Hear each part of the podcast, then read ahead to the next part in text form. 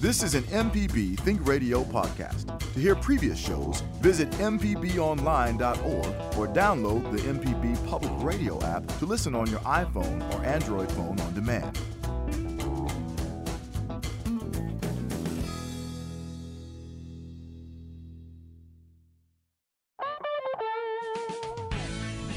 From MPB Think Radio, this is Fix It 101, the home improvement show to help you do it yourself. I'm Jason Klein here with Pam Pybus, ASHI certified inspector at Inspect It Like a Girl, and licensed contractor Jeff Sammons from Houseworks.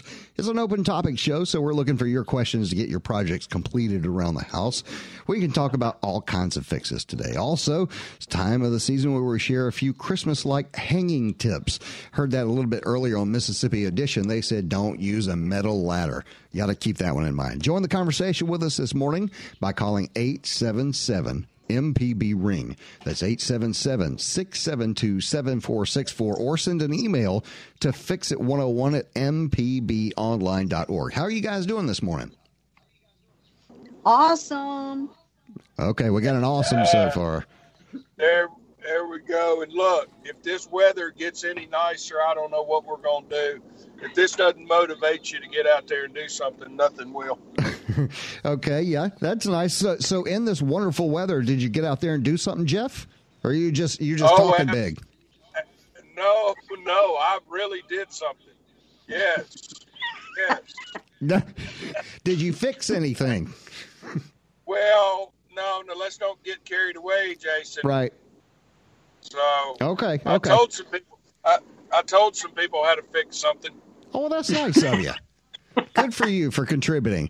Okay, Pam, what about you? Did you work on anything this week? Oh, I've always got something going. Right. Santa Claus is going to bring me a brand new dishwasher on Saturday. Oh, man, he's such a great guy.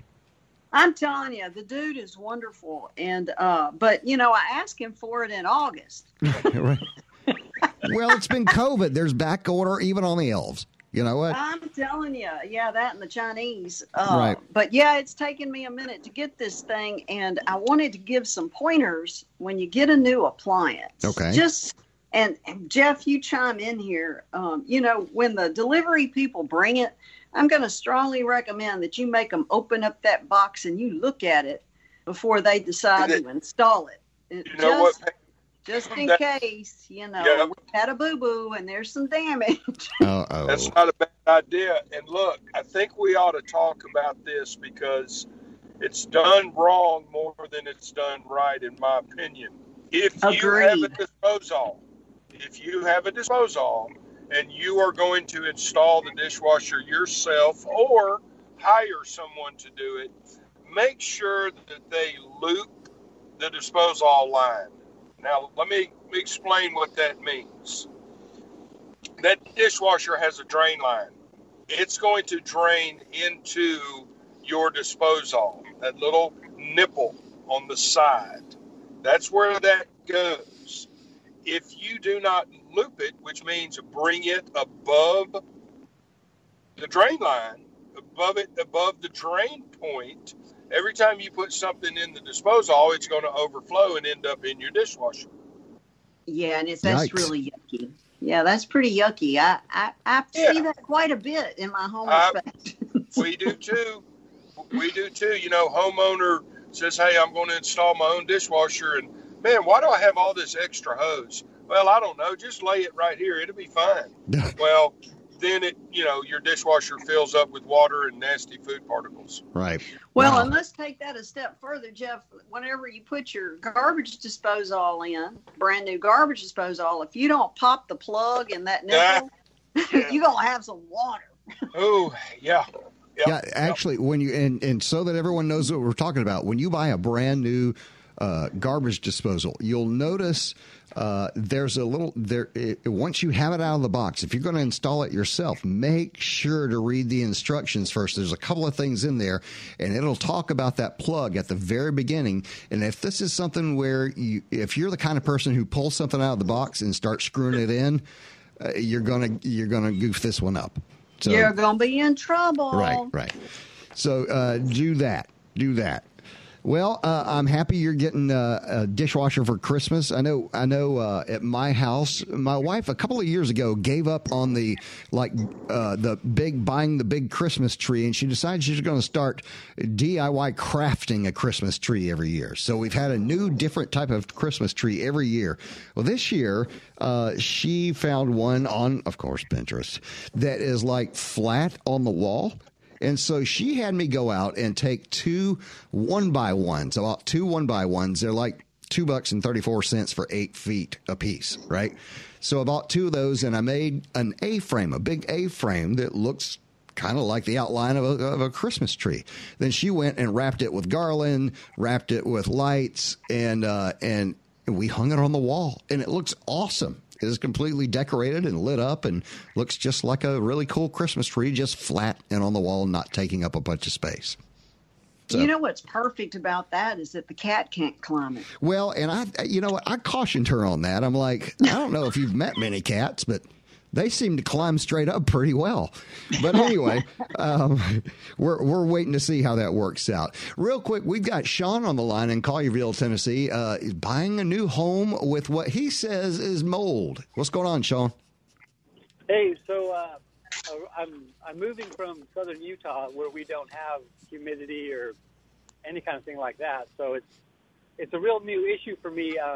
Real humid down there, and just a lot of black spore mold growing on the subfloor and the floor joists. Uh-huh. Just didn't want my kids to get sick, so I didn't know how to dry out something that's all humid already. And well, and since you're coming from Utah, I'm going to go ahead and give you a hint here. There's no such thing as truly drying out in Mississippi. It's not going to happen. And you're calling from Collierville, Tennessee. Same thing. There's, your world is now going to be surrounded by water when you come to Mississippi or Tennessee. So, drying out is a different thing. Now, do you know what sort of home you're buying? Is this a conventional foundation home?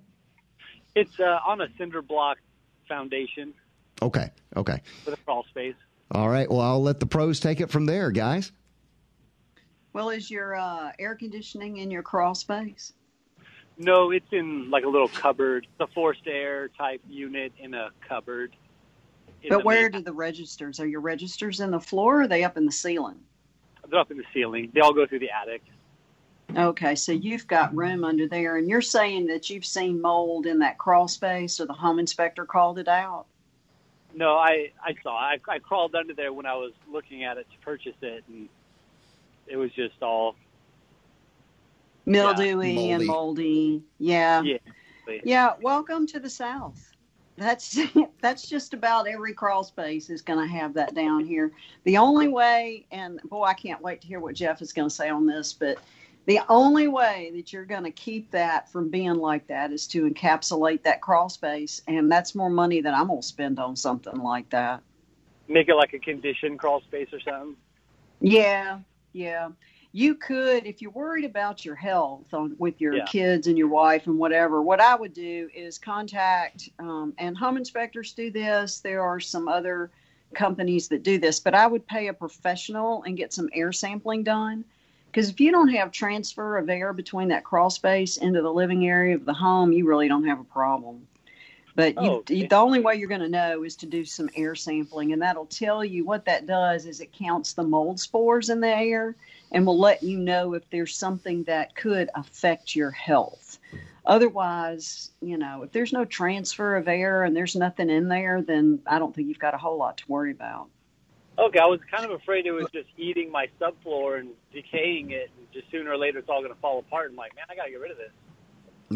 No, I mean, you could do something as far as some ventilation, maybe to get some air moving down there, but... yeah, that's what I was going to suggest, Pam. Let's get some air movement. Is it dry under your home? The dirt itself is moist, but there's no pooling water or anything. Is there plastic there? I think about Visqueen. 50 years ago there was. It's all like balled up in different corners and stuff. But yeah. The Visqueen's been broken through and knotted up and stuff. Get some Visqueen under your house. And again, I'm going to treat my crawl space. like I'm going to treat my attic. I want my attic the same temperature of outside, and I want to insulate my living envelope. So I'm going to treat my crawl space the same way. I don't want water in my attic, and I don't want water in my crawl space. So whatever you have to do to keep that crawl space dry and some airflow, make that happen, and then insulate the bottom of your floor and have your living envelope conditioned, and have your attic and your crawl space unconditioned, if that makes sense. Yeah, now the Visqueen, do I put it on the top of the floor joist or on the top of the dirt? No, sir. No.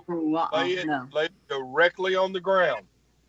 And if you're going to get some, I would recommend maybe ordering it, because you want a thicker ply than what you're going to get at these big box stores. I've seen that mistake before. If you put a cheap poly plastic down, a roll of that, it'll just disintegrate over time. But if you get a good thick, and I'm trying to remember what the number was. Well, can you recommend any? Do local type of retailers, not talking about the box stores, but do supply houses or anything like that sell this instead of going online? Yeah. Go to your 84 Lumber. Go to your builder portals. There you go. Lumber, yeah. You know, one local we have is Price Sold, but you know, go to where the builders buy, and get a 7 or 8 mil. That's it. Okay. Yeah. Visqueen, and pin it down good. Then another thing with a crawl space, especially in the winter, varmints love to get in that crawl space because it's warm and dry, and boy, it's just like home to them. So make sure we keep our varmints out, whatever we have to do that. And what I'm talking about is raccoons, possums, anything. Yeah, possums, anything. Let's keep the varmints out. Keep your attic space dry, as clean as you can keep it, and have some air movement. And I think you're going to see your issue underneath it go away. But it's not something to turn a blind eye to. No, Sean, it's kind of cracking me up as I'm thinking about this. And, all of us take a collective moment to think Utah to Mississippi. There probably could be. Yeah, it's nice. Like going to the moon, man. I mean. Yeah, sorry, dude. Yeah. Well, I hope that helped out, Sean. And if you need some more info, give us a holler. And you can do that at Fix It 101 at mpbonline.org. Thanks for calling this morning. We're going to get to a couple of more calls and emails coming up here in just a minute. Going to take our first break, and we want to hear from you. It's an open topic show, so bring it on. Let us know what's happening at your home. Give us a call at 877-MPB-RING. That's 877-672-7464, or send an email to fixit101 at mpbonline.org. We'll be right back.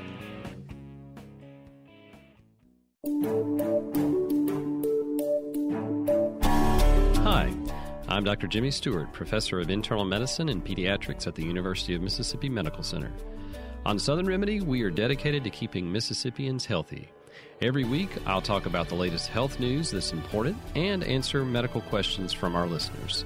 Call in or email the show to get information about your medical concerns. The original Southern Remedy, Wednesday mornings at 11 on MPB Think Radio. You're listening to Fix It 101 on MPB Think Radio. I'm Jason Klein here with Pam Pybus, ASHI Certified Inspector at Inspect It Like a Girl, and licensed contractor Jeff Sammons from Houseworks. Join the conversation this morning by calling 877-MPB-RING. That's 877-672-7464, or send an email to fixit101 at mpbonline.org. I wanted to throw in a tip real quick. We were talking about these winter fixes and winter prep. One of the things I thought the other day, because this happened to me last winter, and I want to spread that info. Last winter, all of a sudden, our house went cold when it was very, very cold outside. Our heat just shut down. It was a very scary moment. Folks, let me say this right now. if you've not thought about it in a while, go to your electronic thermostats in your home and change the battery. When the battery, I'm telling you, when the battery goes bad in those thermostats, your system doesn't work at all, any. So, yeah, go change your battery. You're like, well, I'll only put it in there, what, 5 months? You know what? Change it. It's not going to hurt anything. You don't want to end up cold in the morning. I'm just telling you. All right, let's keep on. Well, you could do it. Do it like your smoke detector. Well, you know, we do say that. Yeah. We say that like on the smoke detectors. Go ahead and change that on the thermostats. But if you didn't get the memo this year, it could be a cold morning. So go ahead and do it. All right. All right. We got Bill on the line in Shelby County. You got a comment about mold. What's going on, Bill? Well, I got a comment about what y'all just talked about. If you change your batteries in your smoke detectors, yes, sir, change the one on the thermostat at the same time. Right. You should have no problem. Now, as far as the mold goes, when he was talking about the mold, has he had any mold remediation done, which probably would be a good idea, in my opinion. Mm-hmm. And also, going to the moon, I'm thinking more like going from the moon down to swampland of Louisiana. Yeah. It's like, I thought it was kind of funny. I was wondering, because we were talking about all the critters that could get up under your house, and I thought, he's thinking, where am I going, man? I mean, it's like I'm moving into the woods. Really. Well, I welcome the visitor from Utah to the area. I hope he likes it here. It's a great place for him to be. That's right. We'll treat him right. Thanks a lot, Bill. We appreciate it. Okay, got an email in from, we had a question last week. Someone called. We were talking about tools for holiday time, you know, and someone called and said, hey, where can I get an American-made tool? And we mentioned that Milwaukee tools were built right here in Mississippi, along with other places, but more than half of their workforce for that company works right here in Mississippi. So, but we got an email, and she said, we want to give my son a Sawzall, like y'all have been talking about on the show. We can pay for a good one, but don't want to spend more money than necessary, of course. I saw a DeWalt 20-volt XR recommended. It has a 2-year warranty. You were talking about Milwaukee tools. They have a 5-year warranty. Are they worth the extra expense? That's a big question. He says, he does a fair amount of yard work at his house and for others in the family. We'd like him to be able to cut down small trees. It's just something he does on the weekend. What would y'all recommend?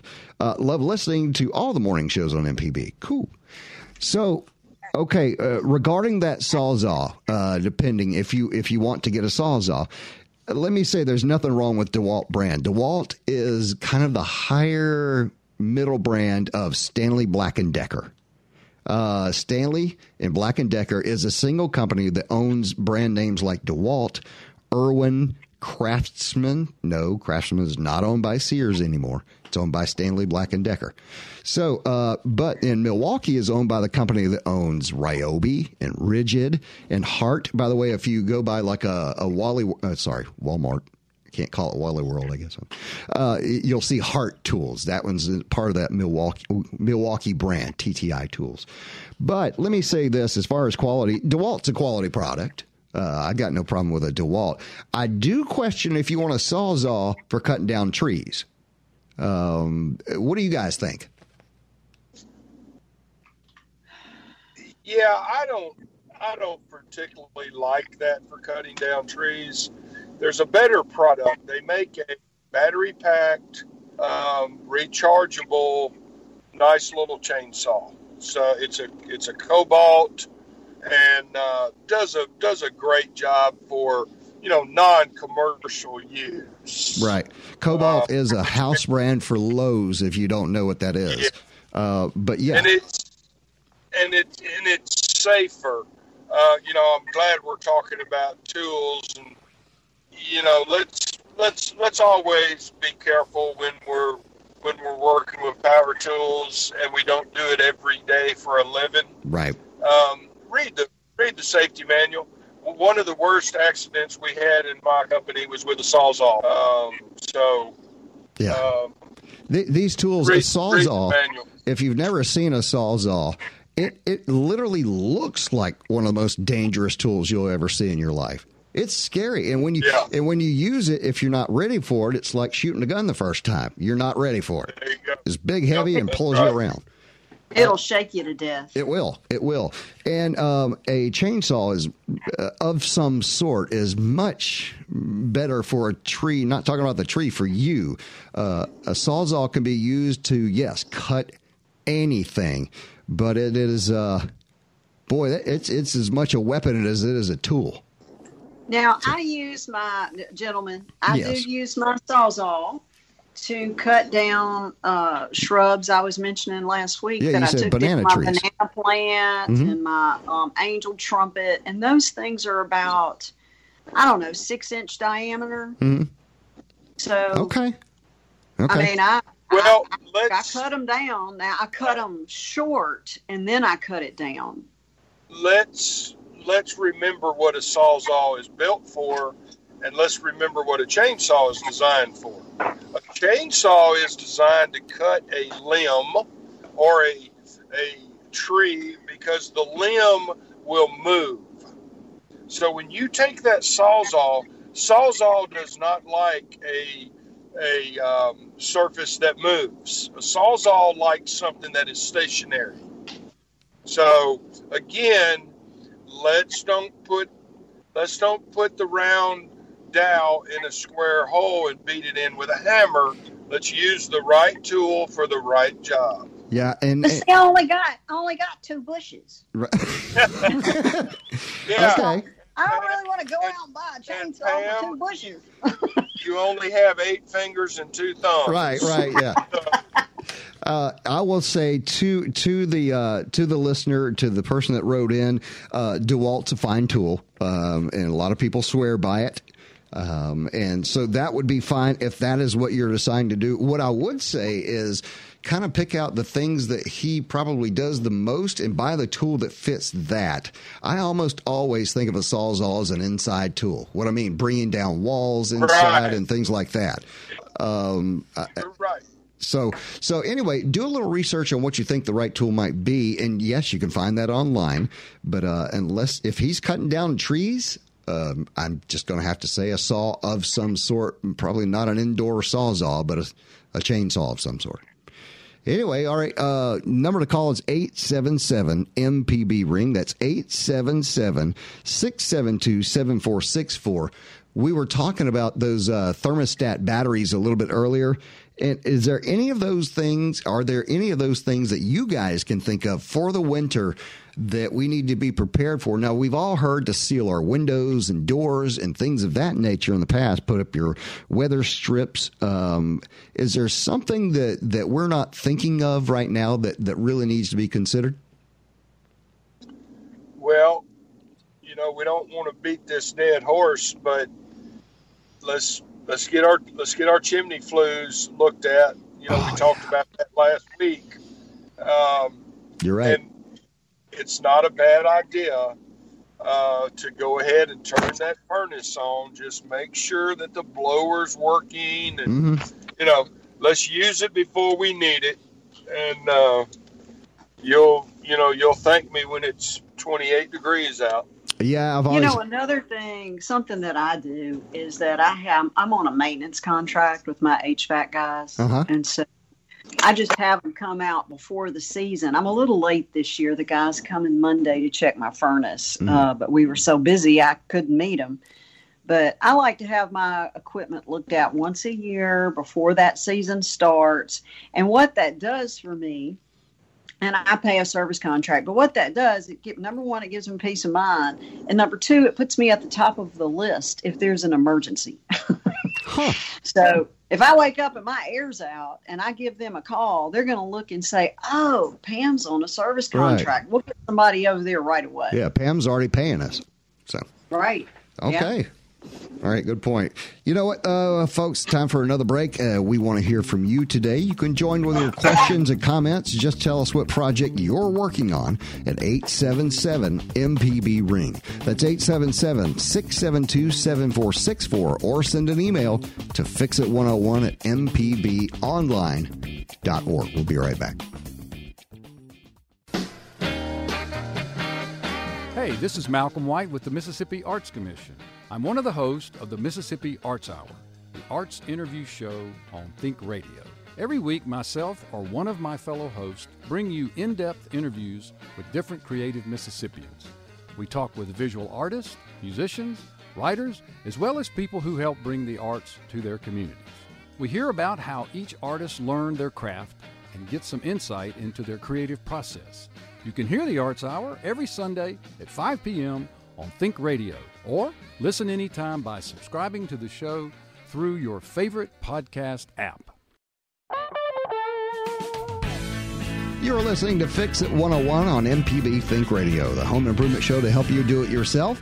I'm Jason Klein here with Pam Pybus, ASHI Certified Inspector at Inspect It Like a Girl, and licensed contractor Jeff Sammons from Houseworks. And if you missed any of today's program, you can always listen back by podcast using any podcast app or our MPB Public Media app. Check that out. It's doing okay. All right, you guys ready for a question from email? Here we go. Yep. All right, to the Fix It 101 team. Hi there. Thank you for the broadcast. Learned a lot by listening to it. Today, I'm asking for your advice. I have a screen door with a metal frame that is causing issues. It's on my garden shack. The frame or door has moved a little so that the door is touching the frame, and I have trouble opening and closing the door. On a wooden door, I would just file the area down, but how do I fix this on a metal door frame? Pros? What do you guys think? Well, you got to bring that door back square. It's stagnant. Right. And it's. I'll let you handle it, Pam. Well, I don't know. What's that little thingy called, Jeff? That you would put on a door to bring it back square? A shim? You put a little. Well, no, it's like a wire. A turnbuckle. A turnbuckle, but I'm gonna make it easier than that. And I'm assuming a lot of things here, but let's assume that the door is not damaged. It's just out of square. I'm going to shim the hinges. So my door, let's say it's sagging at the top. Okay. Meaning when I shut it, it's touching at the top parallel top. God, what's it called? It's not horizontal. It's vertical. It's touching at the vertical in the top. Okay. That indicates the top hinge needs to be sucked back into the jam, or the bottom hinge needs to be pushed out. Now, there's a couple of ways to do that. Yeah, there's a couple of ways to do that. One of the things that you can look at is where the top hinge is. There should be a few screws, at least 3, usually 4. But anyway, those screws are there, and you can see if they've loosened all or anything. You can tighten them in there. But another trick that a lot of people do is take one of those at least screws out and uses a longer screw to kind of grab more of the thing on the inside so that you can pull the whole door, hinge and all, closer to the original place. Right. And the other idea, like Jeff was saying, was hinging the shimming the other end, which is you go down to the bottom hinge, and you can put a shim in there, which is a kind of a wedge, usually wooden or plastic wedge that you can put in there, and then you put the hinge on top of that wedge and screw it back into the wall. What it's done is it's realigned the door to the frame when you do that. Right, and you can do that with a piece of cardboard behind the hinge. You can do it with washers behind the hinge. And with a little washer, you can get very, very precise. And the trick with the long screw, go ahead and put the long screw in there, too, to give yourself some adjustment. Ah, good point. Okay. All right. I hope that helps out. Thank you very much. Kathleen's on the line in Osaka. What do you got going on, Kathleen? Well, it's just a tip for people who get my age and have to worry about walking to and from the car and around when you have to look at stuff. Mm-hmm. Keep a little emergency bag in a closet near the front door, a bag of sand that you can put out on the sidewalk so you don't slip and fall. We don't get snow, but we get ice. Huh. And if you have a path to follow that you have to go outside for your electrical stuff, make sure that's clear. And stash some of these, what do you call them, glow sticks, solar lamps in right. that area, so your path is lit without doing any extra wiring or electrical. Great idea, Kathleen. You have a windshield, too. If your windshield, you know how it gets icy. And yeah. some people, you can't put a hose on it. It's a distance away. Right. Instead of just putting a windshield screen on the inside, take one and put it on the outside, too, and you don't have to worry about tying it down.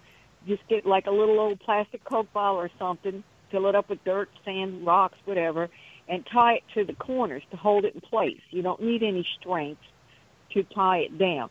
And you just move it, and it keeps the windshield below the above the freezing and helps you out when you go in the morning. Very good. Thank you very much. Hey, you know, I read an article the other day. It was really neat that said they had gone through all the scientific data and tried several different ways to do this and found the best way to defrost a car window. They had just the right combination. They figured it out. Okay, you ready? So you turn your defrost on all the way, full blast. Turn your air condition button on, but do not recycle. Take the air from the outside. Let your windows down just a smidge to let that old air out and let it cool out. What's going on is that the air outside is a different moisture level than the air inside. You got to work that out as soon as you open the windows, roll them back up, and just let it sit there. Like I said, full blast, on defrost, you know, the warm but with the AC button on, because the AC gets rid of humidity in the car. And that'll clear it as fast as anything. But they said that they literally tried every way they've ever heard to defrost a windshield fastest without scraping, and that was it. So there you go. All right, wow. Let's keep on moving. Say what? I like that. Yeah, yeah. So we've got another question here on email. By the way, if you want to call in, it's 877-MPB-RING. It's 877-672-7464. Hi, we've got laminate wood flooring. We also have 9 dogs, house dogs. Concrete flooring would make my life so much easier. My question is, if we remove the laminate, can the concrete be sanded and stained, or will we need to pour a layer of concrete over the subfloor and stain that? Is it possible, or just put down big tile pieces? What do you guys think? Oh. Pam? Well, I'm thinking I'm going to put a fence up and put those dogs in the backyard.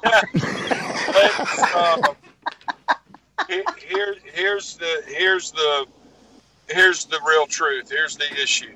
Is it a glue-down floor? If it's a glue-down floor, you've got a job in front of you, let me tell you. Yeah. Not only do you have to get the floor up, you have to get the glue up. The glue's down in. The concrete is porous. You will never get it stained. Right. And, folks, if you've never pulled out the glue that comes, like if you pull up a laminate and there's glue down on that concrete, it's not right. something where you peel. It's a big scraper. It's like a 40-pound scraper that you have to right. use to get this stuff off of there. And then on top of that, pour a layer of concrete on top of it. No, that's not going to work. You've got baseboard. You got door casings. No, absolutely not. In a perfect world, if it's a floating floor, you're golden. But if it's down, you're in a lot of trouble. You are, but Construction 101 when the paint crew went in there to paint your cabinets, door casings, baseboard, it was done before the floor was laid. Where did all the overspray on the paint go? On the floor. On the floor. So after the fact, staining your interior concrete is probably, scale of 1 to 10, it's somewhere in the middle. Okay. So, not saying it can't be done, but you've got there's some other alternatives. So would her idea of just putting down big tile pieces, would that fix the issue? I like tile. I really do. Now your downside there, you've got grout to contend with, but it's a very durable floor. Yeah. So. I have dogs also and a tile floor, and I didn't quite care for the tile when it first went down. I felt it was a little hard and cold, but I can tell you with the dogs, it's the stuff. So much less to clean, so much. You know, so. And Jeff, you put that laminate down in my place, and I ended up, for that show, and I put it throughout. I just bought another batch of it and put it all down. And I love it with pets. I mean. Oh, it's very durable. It's very awesome. Yeah, they sell a new vinyl type flooring now that is darn near indestructible that you should really look at. That's becoming a big thing. You've got pets. Yeah. Pets are allergies. Right. All right. Let's go to Dennis in Millington. He's got a question about remodeling the home. What's going on, Dennis? Thanks. I am about to get involved in some major upkeep and remodeling of our 80-year-old house. It's Arkansas fieldstone on the outside, and we're going to do everything from new vinyl siding to or back to the wood, and minor kitchen, bathroom remodeling, floors refinishing, just lots and lots of stuff. What is the best way for me to find a good contractor that works with old houses? And how do I protect myself and make sure I'm taken care of the way I should be? I'm gonna put that one real quick on Jeff. Is there a certification type thing, Jeff? Music to my ears. I love that question. The first thing you're going to do is call your local board of contractors, because the first thing you're going to do is hire a licensed contractor. The second thing you're going to do is call your Home Builders Association. Find out who's active. Find out, and they can tell you, oh, man, James Smith over here is a great remodeler. He just finished the antebellum home so-and-so. You're going to learn so much by doing those two things. I want you to do one more thing. Once you find your contractor, ask them a very simple question. Tell me, whose house you working on right now? What project are you doing right now? Oh, great. Okay. Do you mind if I call them? It's so simple. Yeah. Yes, sir. Okay. Tell me one more time those two groups. Okay. You want to call your board of contractors. That is the state agency that issues license to contractors and remodelers. Right. And you're in Tennessee, right? I don't remember where you said you're from. Millington, Tennessee. Millington. Okay, fine. Oh, yeah. Around the I used to live in Germantown. So, yeah. So call the licensing body of the state of Tennessee and tell them you're looking, and you can do all this online. You don't have to call anybody. Then call your local Home Builders Association. Mm-hmm. The one in North Mississippi. There's one in North Mississippi, but I'm not sure about the Memphis area. Yeah, gotcha. So I'm sure you'll run into it. But check those two things. And with his contractor, Jeff, is there anything specific he needs to ask this contractor about the age of his home? Is there anything that? Sure. Are you familiar with remodeling older homes? And that point, the contractors are going to say, oh, man, that's brand new to me. Yeah, I'm not discounting you right now. I am going to interview someone else. So, I want somebody that can do a good job and do what we need to make it livable, but I don't want to destroy the character of an 80-year-old house. That's right. That's right. That is why a home builder is not who you want. You want a remodel that is to the older home, knows where to go get the trim matched. If he can't get the trim matched, he can go have it made at a mill shop. They can actually cut a knife and have it made. About contracts in terms of cost, time, things like that. Ask that question again, please. In terms of like contracts, do I want to make sure I've got a contract that solidifies cost or time that involves or what? Most definite. Let's make sure that all parties are on the same page. You're going to take care of A, B, C, and D, and it's going to cost me X. I got you. Okay. And something else, keep in mind that whoever your remodeler is, they're going to be pulling permits, unless you're like out in the sticks somewhere. But if they're pulling a permit, that means somebody's coming and checking this work as it's being done.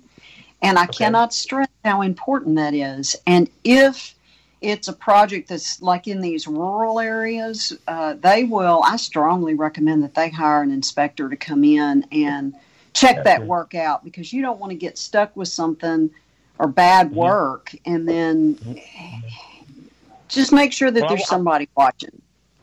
I want to be able to sell it someday, so I need to make sure everything's done the way it's supposed to be done. Correct. Exactly, yeah. Right. And if you're closer into Memphis, there may be, when they pull the permit, somebody's going to be watching. But out in the country, way out, that's my worst phone call is a home inspection that's in the middle of nowhere because nobody's been watching. Well, and one of the things to look out for, Dennis, and it might not be a bad idea to speak with an inspector to look at the home, because in an 80-year-old home, you've got to ask yourself, has anyone ever replaced the wiring in this home? There's lots of things to think about that you might want an inspector to look at. Exactly. I really appreciate this information. This helps tremendously. Thank you, sir. That's what we're here for, hopefully. Thank you for your information. Have a good day. All right, folks, we're going to take our final break for the hour. It's time. You can call us with your questions, comments, or just tell us what project you're working on at 877-MPB-RING. That's 877-672-7464. Or send an email to fixit101@mpbonline.org. We'll be right back.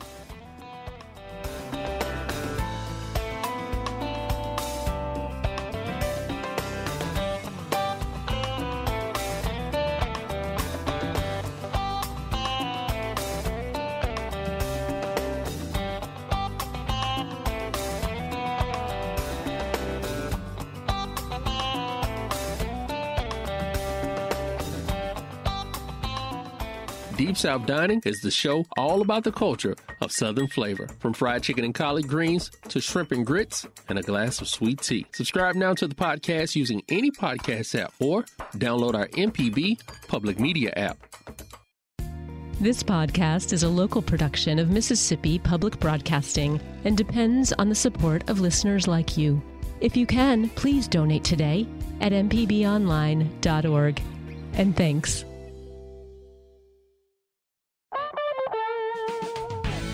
This is Fix It 101 on MPB Think Radio. I'm Jason Klein here with Pam Pybus, ASHI Certified Inspector at Inspect It Like a Girl, and licensed contractor Jeff Sammons from Houseworks. Number to call today is 877-MPB-RING. That's 877-672-7464. I've got a real stumper of an email that I have saved for the two of you for the end of the show here. You ready? Okay, email says, I need tips on how to remove a recessed set screw Allen type from the handle on a single lever shower faucet. The handle is loose on the shaft. The shower is still usable, but the handle jiggles.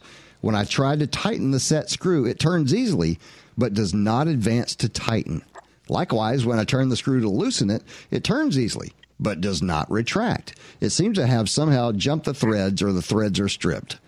I've had this lever off before for faucet repairs, so I know that the shaft has a flat side where the set screw engages, but the shaft is enlarged at one end so the lever doesn't fall off, even when the set screw loose. I think all that to say that the screw doesn't work.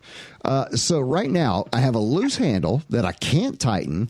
The set screw won't advance, and I can't remove it because the set screw will not retract enough to let the handle slip off the end of the shaft. All right, I know that went real deep, guys, but the whole point is this guy can't get the knob, the handle off of his faucet because of this one screw, which is an Allen-type screw, but that doesn't seem to have threads. Thoughts? Besides a blowtorch? It's time to go buy a new lever. Okay, so let's get the new lever. How do we get the old one off now? The screw doesn't work. That's where you use your Sawzall. See, we got two parts to this question. Okay, all right. Let's handle the first part. Get a drill and a drill bit. Drill the set screw out. Handle will come right off. Ooh, very simple. And then simply go down and buy a trim, a trim kit. For whatever faucet you have, if it's Delta, that's great. Go to your local plumbing supply house, get a new trim kit, and put your trim kit back on, and you're good to go. Bam, done. That can't be that easy. Yes, it is. See, I was like frustrated, like a third of the way into that email, and decided to just go ahead and blow that faucet up with a sledgehammer or something and start again. I will say, turn the water off first. Yeah, well, you don't really even have to do that, but it's a good idea. The only thing that's hurt on that faucet is the trim kit. Huh. So okay. So this is not as bad as it seems from this situation. No. Okay, so a good drill bit to get into that recessed screw. Yep, drill it out. Uh-huh, okay. And your handle's going to fall off at that point. All right, well, Jeff.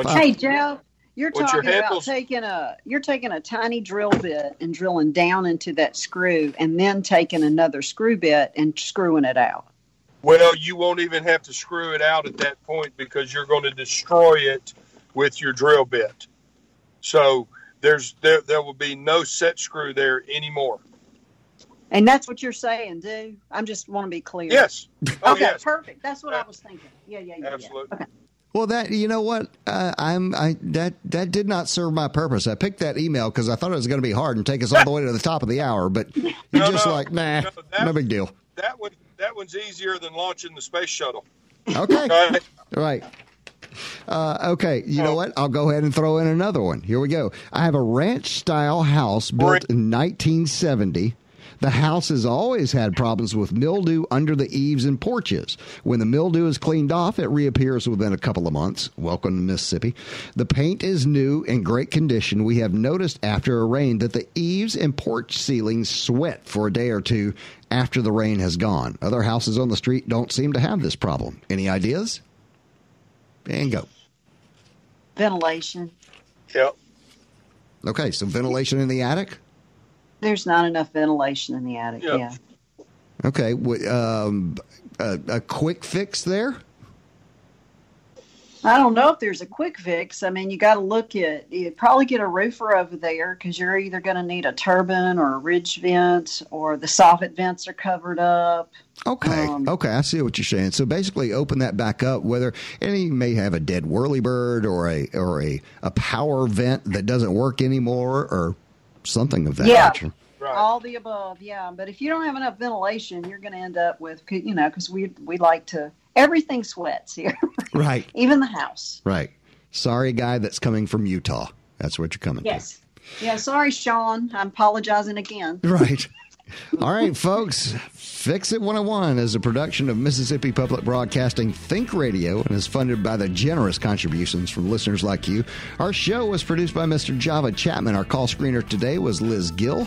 For Pam Pybus, Jeff Sammons, I'm Jason Klein. Stay tuned for our Wednesday 10 a.m. show, Everyday Tech with Jay White. That's coming up next. And join us next Wednesday at 9 for Fix It 101 only on MPB Think Radio.